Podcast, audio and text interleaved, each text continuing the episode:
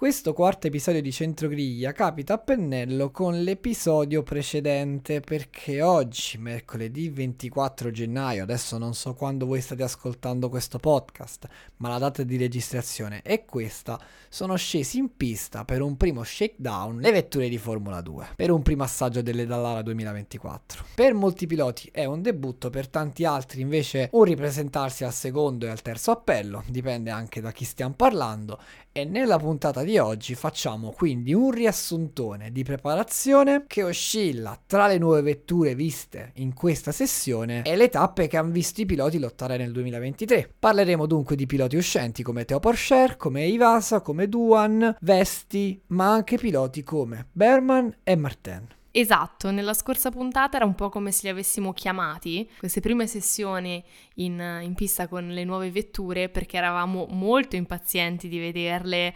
effettivamente girare con tutti i piloti e soprattutto di vederle anche con le livree, perché oggi abbiamo avuto proprio un assaggio a 360 gradi di quello che poi vedremo in Bahrain. Abbiamo visto i team con i piloti che poi, tra l'altro, piccolo appunto sui piloti, sono stati confermati tutti quanti. Se tornate al nostro primo episodio vi raccontiamo quelli che potevano essere e quelli che saranno al via del, della prima gara in Bahrain e diciamo con il kit completo eh, per la stagione 2024 in pista con le loro vetture, i loro piloti e tutti pronti per assaporare perché poi non è stato, diciamo, una sessione che avrà permesso chissà quanto rodaggio e chissà quanta raccolta dati, però ha sicuramente dato una base eh, da cui partire poi in vista dei test che si terranno in Bahrain tra poche settimane. Quello che sicuramente si ricava da questi test è una parentesi totalmente estetica, adesso abbiamo finalmente le forme, abbiamo le livree,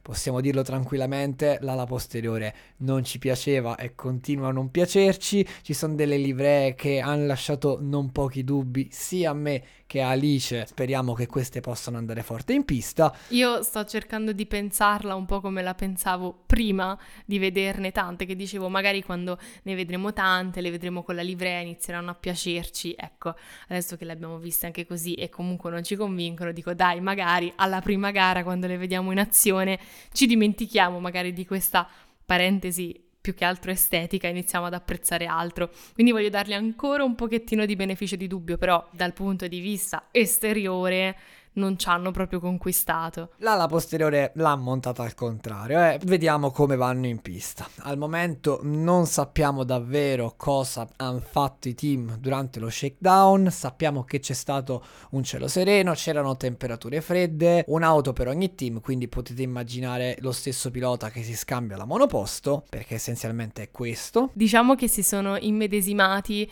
un po' nella parte dei loro colleghi in endurance che sono abituati a scambiarsi la vettura vettura, ecco, loro l'hanno fatto per una giornata e appunto hanno dovuto condividere la vettura eh, tra piloti. Ma gli obiettivi principali di questa giornata era comunque cercare, ricercare affidabilità, comprendere le nuove monoposto, simulare passo gara. Forse non tutti i piloti apprezzano questo scambio di vetture, però è quanto basta per gli obiettivi che doveva portare a casa la FIA. Shakedown che ha visto tra i piloti più attesi sicuramente Andrea Chimi Antonelli e Olli Berman. Il pilota italiano insieme al team Prema ha ottenuto il maggior numero di giri per un totale di circa 53. Tra l'altro la simulazione più lunga della giornata è proprio la sua, nel pomeriggio ha simulato un long run di circa 13 giri. Abbiamo a quanto si apprende una buona sessione di Olli Berman, chi è rimasto incredibilmente sorpreso in positivo sulle Dallara 2024 e Martin. Ma anche dal punto di vista di lavoro di squadra e lavoro per il team, per esempio, se prendiamo non solo il pilota nello specifico, ma la squadra invicta, ovvero l'ex team virtuosi, è riuscita a capitalizzare un buon numero di giri da portarsi a casa e da analizzare poi perché chiaramente quando si fa uno shakedown non si pensa troppo ai risultati che vogliamo vedere a lungo termine sulla vettura, ma le prime sensazioni, eh, scoprire proprio anche come semplicemente queste vetture lavorano lo pneumatico, di quali traiettorie hanno bisogno eh, nell'impostazione della curva, quindi credo che se lo andiamo a chiedere ad ogni pilota, il primo approccio è stato un po' come il primo approccio sul kart oppure al debutto in monoposto perché era una roba totalmente nuova. Quindi in generale è stata una giornata preparatoria per poi quello che sarà un lavoro più ufficiale e efficace in Bahrain. Che poi commenteremo anche quello, ci arriviamo piano piano. Oggi focus sui piloti che abbiamo visto lottare nel 2023. Come abbiamo detto prima, abbiamo piloti uscenti come Teo Porcher, come Ivasa, come Duan, come Vesti, ma anche piloti che vedremo nella stagione 2024 come Berman e come Martin. Partendo proprio da quest'ultimo, il pilota francese è uscente da un 2023 con tanti alti e bassi. Ha ottenuto una vittoria, ha ottenuto 3 pole, 4 giri veloci, 9 podi, 150 punti, che se la raccontiamo così per un rookie è una stagione ottima, ma in realtà il discorso su Victor Martin è molto complicato, anzi possiamo dire che nel complesso è un 2023 con tanti alti e bassi. E dunque Alice, cosa ha combinato questo ragazzo nel 2023? Forse dalla sua prospettiva sono stati più bassi che alti eh, gli avvenimenti del 2023 perché credo che avesse tantissimo potenziale Victor Martens, ma l'ha sempre dimostrato anche nelle, nelle altre serie propedeutiche dove l'abbiamo visto alla fine in Formula 3 il primo anno si è giocato il titolo e il secondo anno l'ha vinto, quindi è anche un pilota che poi sa concretizzare. Il suo problema qual è? Che io lo dico sempre, o almeno secondo me è questo, è il fatto che ha la testa molto calda e che in tante situazioni si è lasciato prendere dalla smania di voler arrivare, dal voler far vedere che è un gran pilota, che è veloce, che è forte nei sorpassi, quando magari serviva una strategia più tranquilla, più di pazienza e di aspettare per riuscire poi a capitalizzare un pochettino di più. Per il 2024 è sicuramente uno dei nostri osservati speciali perché si porta dietro un grande bagaglio, però nel 2023 forse ha lasciato qualcosina qua e là un po' alla pollicino, magari anche per ritornare sui suoi passi l'anno prossimo. Di fatto con lui parliamo di un testacoda al comando in feature race a Jeddah, di un tamponamento con Ogre alla seconda ripartenza a Melbourne, un errore alla ripartenza a Baku in gara sprint, da lì poi andrà contro le barriere e di conseguenza fuori dalla zona punti, tanti piccoli eventi che sommati non solo ti portano fuori dalla top 3, ma ti impedisce proprio di pensare al titolo. Un pilota che ha le caratteristiche per essere tra i comandanti nel 2024, tra quelli che lotta. E nel 2023 non aveva nulla in meno rispetto al Teo Porsche che ti ha vinto il campionato o al Vesti che ha vinto 6 gare. Ha semplicemente compromesso 4 gare, ha avuto una squalifica, 5 gare dove non vai neanche a ottimizzare portando a casa qualche punto, ma porti proprio lo zero, significa automaticamente non che sei fuori, ma di fatto lui la stagione l'ha conclusa in quinta posizione. Esatto, diciamo che non ti mette nelle condizioni di andare in discesa verso il titolo, ma piuttosto ha trovato una grande salita anche piena di ostacoli. Lodevole il fatto che l'ha rimontata però. Sì, esatto, appunto. C'è da tenere di conto che arriva nel 2024 come campione dei rookie. Quindi qualcosa è riuscito a portarselo a casa e soprattutto c'è da ricordarci anche che il suo diretto contendente era niente proprio di meno che Olli Berman, quindi un altro dei nostri osservati speciali, ma non soltanto nostri, un po' in generale, perché anche lui ha tanto da raccontare e tanto da scrivere in questo 2024. Però col senno di poi forse Victor Martens poteva dare qualcosina di più nel 2023. Sicuramente questa cosa gli darà ancora più motivazione per il 2024 e io credo che alla prima gara in Bahrain sarà sicuramente uno di quelli più carichi e con più fame e con più voglia di, di rivalsa, diciamo. Sei più dell'idea che Victor Martin nel 2023 ha perso un'opportunità o si è creato una base per il 2024? Ti faccio questa domanda perché a parer mio la griglia 2024 è molto più forte, è molto più competitiva. Ne è valsa la pena perdere quel 2023 con errori da rookie che puoi permetterti per arrivare al 2024 più preparato ma con piloti decisamente più forti? Allora, metto l'ago della bilancia al centro perché da una parte era un rookie, quindi c'è poco da dirgli, lui alla fine la sua esperienza l'ha fatta, quello che poteva fare ha provato a farlo e ok. Però allo stesso tempo sulla carta la griglia di quest'anno è un pochettino più competitiva rispetto a quella dello scorso anno. Quindi se nel 2023 Martens poteva vincere facile, messo tra mille virgolette ovviamente perché non c'è mai niente di facile nel motorsport, nel 2024 la sua impresa diventa un pochettino più difficile. Però io credo che anche l'esperienza che ha capitalizzato nel 2023 gli sarà molto utile poi in vista campionato in arrivo perché ci sono state tante situazioni che secondo me sia a livello proprio di guida che gli hanno insegnato che magari a volte è meglio eh, approcciarsi in maniera diversa, ma tanto a livello di testa, perché ci sono stati magari appunto delle situazioni, come hai detto te prima, il testa coda mentre era primo nella gara Jeddah, che sicuramente hanno impattato anche sul suo approccio mentale al weekend di gara. Quindi credo che allo stesso tempo sia stato necessario un anno di prova per prendere le misure come quello che ha appena concluso. L'abbiamo definito al primo episodio di Centrogriglia una testa calda. Quest'anno ha esperienza, ha un anno sulle spalle. Si può dire tranquillamente che deve lottare per il titolo o perlomeno ci deve provare. Lui contro Olli Berman. Olli Berman che è stato il suo diretto rivale per quanto riguarda i rookie, anche lui conta tantissimi errori, ma conta una stagione da rookie incredibilmente buona, ottima la progressione, quello che forse più ho colpito perché ci sta trovarsi in difficoltà all'inizio, ci sta a comprendere le nuove monoposto, però per esempio Oliver Berman quando Martin è mancato all'appello, posso dire Baku, ha portato a casa un primo posto in sprint race e un primo posto in feature race, con lui contiamo 4 vittorie, contiamo 3 pole position, 2 giri veloci, 2 podi, a Jeddah ha avuto anche lui un testa coda, tutti questi testa coda, questi errori ricordiamoceli per quando poi parleremo di altri più avanti, però la sua stagione l'ha fatta, per lui forse un po' più carattere, mentre per Martin meno carattere, però è chiamato al titolo, è chiamato a far bene. Assolutamente, anche perché anche lui arriva con un gran curriculum, come hai detto tu, sul fatto dei testa coda Jeddah, se l'ha fatto lui, l'ha fatto pure Martens, forse era un po' colpa della pista, diamogli un attenuante, no, non diamo nessun attenuanti perché eh, è stata una stagione dove possiamo trovare forse qualche spoiler di quella che potrebbe essere il campionato del 2024, perché sono stati loro due a giocarsi il titolo dei rookies e ho un pochettino la vaga sensazione che almeno sulla carta siano loro due quelli che possiamo vedere poi in lotta per il titolo di quest'anno. E quindi è stato sicuramente interessante vederli vicino sia nelle buone, quindi nelle prestazioni che eh, entrambi hanno dimostrato di avere, Berman forse in maniera più esplicita, in maniera più rumorosa anche a Baku con il clean sweep, primo in ogni sessione che si è svolta in pista, che è una roba pazzesca, soprattutto in una categoria come la Formula 2 dove il margine tra i piloti è veramente quasi inesistente, ci sono veramente pochissimi millesimi eh, che li dividono rispetto a Martens che sì, qualche soddisfazione se l'è presa ma forse un pochettino più in silenzio, però in generale diciamo che arriviamo con due ragazzini con sicuramente il fuoco dentro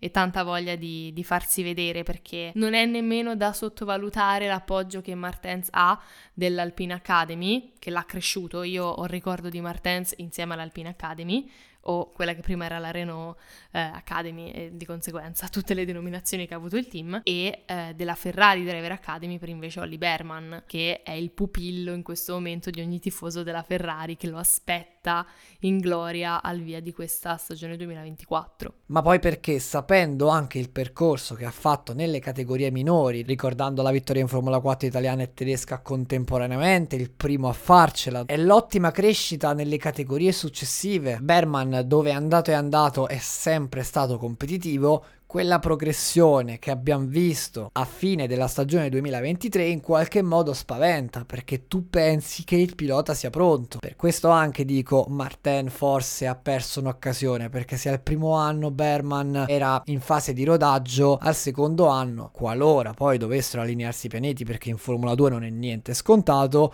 potrebbe far male, potrebbe far tanto male e ci sono anche i rookie da non sottovalutare. Fortuna vuole per Martin però che alcuni dei nomi che pure oppure sono esplosi sul finale di stagione, un Duan o un Ivasa non prendono parte alla stagione 2024. Esatto, con tanti che arrivano super competitivi che li aspettiamo, i nomi ve li evitiamo perché tanto li abbiamo già fatti e anche voi lo sapete chi sono quelli che arrivano un po' più strong. Se ne vanno anche altrettanti che negli ultimi due anni ci hanno intrattenuto, direi, alla grandissima perché hanno fatto sempre vedere grandi prestazioni. Uno potrebbe essere Ivasa, che ha scelto di proseguire la sua carriera oltreoceano nelle, nelle serie asiatiche, infatti prenderà parte al campionato di Super Formula, seguendo un po' le orme di Liam Lawson, che ha fatto esattamente la stessa cosa lo scorso anno, dopo un campionato di Formula 2 che l'ha visto molto protagonista, eh, molto competitivo, ha deciso di andare in Super Formula, insomma l'ha deciso lui, l'ha deciso la Red Bull Academy, queste sono cose che noi non possiamo direttamente sapere. Come possiamo dire invece di Jack Duan, che è stato anche lui un grande protagonista della scorsa stagione, eh, io ricordo ancora in gloria perché effettivamente Duan è un pilota che mi è sempre piaciuto abbastanza. La sua gara a Spa che è partito undicesimo ed è arrivato primo con delle condizioni un po' miste e con dei sorpassi, se posso dire, allucinanti in certi momenti perché se lo spazio non c'era lui l'ha trovato, se lo ha inventato. Un personaggio che non sempre è stato costante, non sempre è stato lì davanti per dire mi gioco il titolo,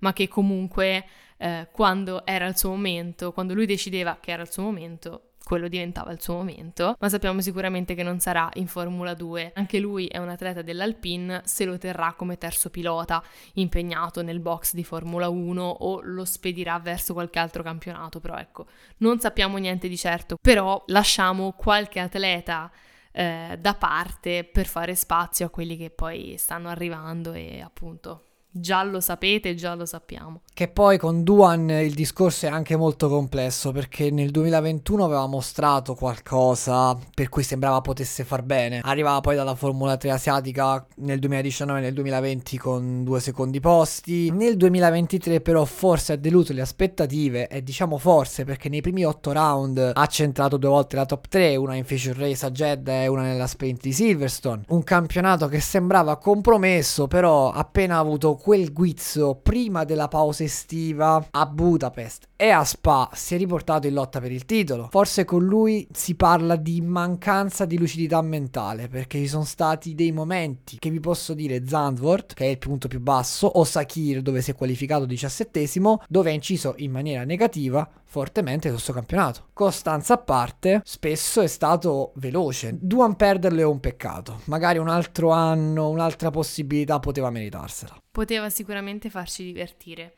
Poi adesso voglio fare un attimo un collegamento che sembra quelli che eh, ci sono sempre le vignette che dicono il collegamento della tesina di terza media che non c'entrava assolutamente niente. Duan è australiano, quindi perché non prenderci un momento per parlare dell'Australia, che è una new entry nel calendario di Formula 2 e di Formula 3 dal 2023 e che anche quest'anno tornerà a donare azione a questo campionato che diciamo che non ne ha bisogno però è sempre ben accetta. La Formula 2 segue la Formula 1, non so se si era capita di già questa cosa, e lo fa nelle tappe del Bahrain, dell'Arabia Saudita, quindi correranno a Jeddah, correranno a Melbourne, che ormai è la nostra preferita dopo questa puntata, per arrivare in Italia da noi a maggio a Imola poi Monte Carlo, Barcellona, Spielberg e Silverstone, quindi si fanno tutti i circuiti tradizionali insieme a Budapest e a Spa, per poi ritornare in pista a Monza il 30 agosto e chiudere così la parentesi europea, se così possiamo chiamarla. La tripletta finale di circuiti è incredibile perché io mi chiedo come sarà la fine del campionato in Azerbaijan a Baku, poi in Qatar,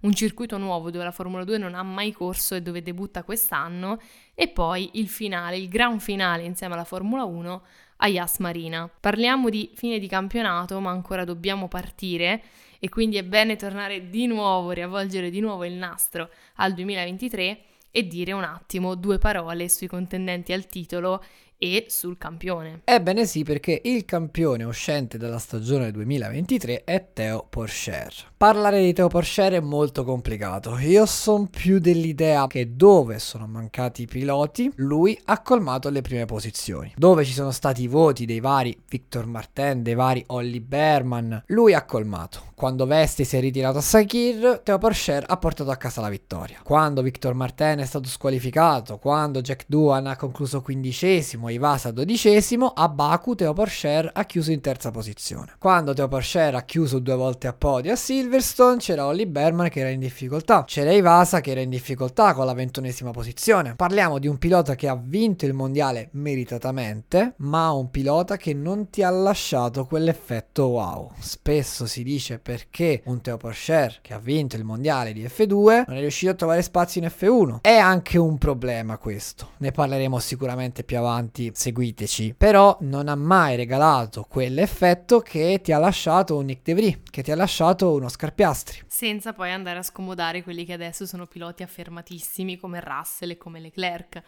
Ma in generale, secondo me, c'è stato tanto da dire sul titolo vinto da Purcher perché non era sulla carta un pilota che ci aspettavamo come campione e questo credo di poterlo dire a nome di tantissimi perché a inizio stagione nessuno ci avrebbe scommesso, comunque in pochi. Effettivamente, quando gli altri mancavano, lui c'era. Io questa la chiamo un po' la strategia alla Bortoleto, perché come si parla di lui si dovrebbe un po' dire anche della strategia con cui Gabriel Bortoleto ha vinto in Formula 3, ovvero essendoci sempre, accontentandosi anche di un po' di meno per riuscire poi a portarsi a casa la coppa più importante di tutte. Certo è stato altalenante anche lui, basta pensare che non ha vinto così tante gare e che tante volte anche lui è uscito di pista e ha avuto i suoi momenti in down, però allo stesso tempo forse anche la tanta esperienza che ha accumulato, eh, visto che era il terzo anno in Formula 2, l'ha portato poi a gestire il margine che aveva guadagnato su Vesti un po' più saggiamente. Vesti che dal canto suo ci ha provato, ci ha provato tantissimo con sei vittorie fino all'ultimo davvero, è stata una lotta fino all'ultima gara, ma che purtroppo si è dovuto accontentare e anche lui sarà un grande assente il prossimo anno. Anche qui, se apriamo il discorso Frederick Vesti, parliamo di un pilota che alla luce della stagione 2023 forse un'altra chance in questa Formula 2 poteva meritarsela. Dopo il 2022 chiuso più o meno nell'anonimato, sono stati tanti fattori che hanno condizionato quell'annata, unico momento di luce forse Monza dove è riuscito a esprimersi al meglio. Quando poi è arrivato in prema, la rinascita arriva, le vittorie arrivano, ma arrivano in un momento dove forse il destino del pilota già è segnato, è rimasto inseguitore fino alla fine. È quel posto che con così tanti podi, con così tante vittorie, sembrava scontati in F2, alla fine l'hanno visto debuttare dalle parti di Alice, perché l'anno prossimo guiderà una LMP2. Esatto, anche lui è uno dei tanti, soprattutto dopo il 2023 che dalla Formula 2 ha scelto di continuare nell'endurance. Per chi fosse interessato, infatti, il danese correrà nella European Le Mans Series, che è tipo una Formula 2 del WEC, per farvela capire proprio in maniera blanda e rapida, anche se poi ci sarebbero molte altre cose da raccontare, al volante della LMP2 del team Cool Racing, che tra l'altro è uno dei team anche molto più competitivi. Quindi ecco, un totale switch di carriera per lui, che però ha sicuramente ancora tanto da raccontare. E poi in tutto questo, ragazzi, c'è Danny Soger. Un grande punto interrogativo. Possiamo dirlo, non era Teo Porcher tra i principali favoriti, ma qualcuno Danny Soger nella top 3 lo andava a mettere. Io. Io. Ora, non ci dilunghiamo anche su Dennis Soger, avete un altro episodio podcast da ascoltare se non sapete di chi stiamo parlando, vi rimandiamo a recuperarvelo. Per sapere magari quella che sarà la stagione di Dennis Soger, rimanete sintonizzati e scherzi a parte, noi vi ringraziamo per averci ascoltato ancora oggi e speriamo che vi sia piaciuto anche questo episodio. Mi raccomando, vi ricordiamo di rispondere ai vari sondaggi che vi lasciamo qui nell'etere del podcast. Se avete qualche domanda potete farcela sui nostri social che vi lasciamo qua sotto e ci sentiamo al prossimo episodio. Alla prossima!